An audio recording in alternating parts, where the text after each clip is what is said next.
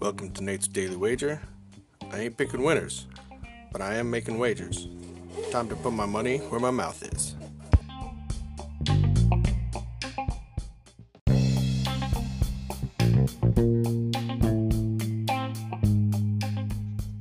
This is Nate's Wager for May 20th, 2021.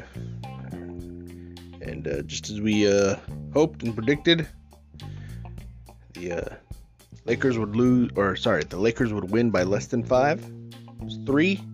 We had five and a half. So we get the win by betting the dubs. So that's nice with the NBA. I'm uh, feeling a little cocky, so I'm going to try my hand at some baseball today. Baseball has been uh, well, basically thrown at my head this year.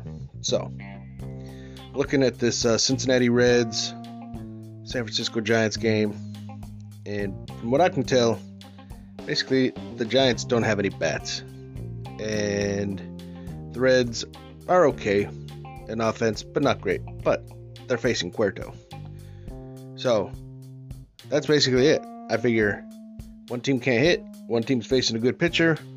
Let's take the under. So we're going to take total under nine total runs between the Reds and the Giants in tonight's MLB action.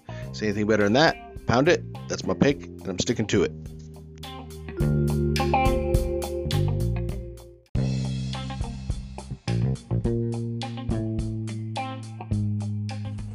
Please remember to rate, review, subscribe in your favorite podcast application. Tell me how much I suck or how much money I'm making you.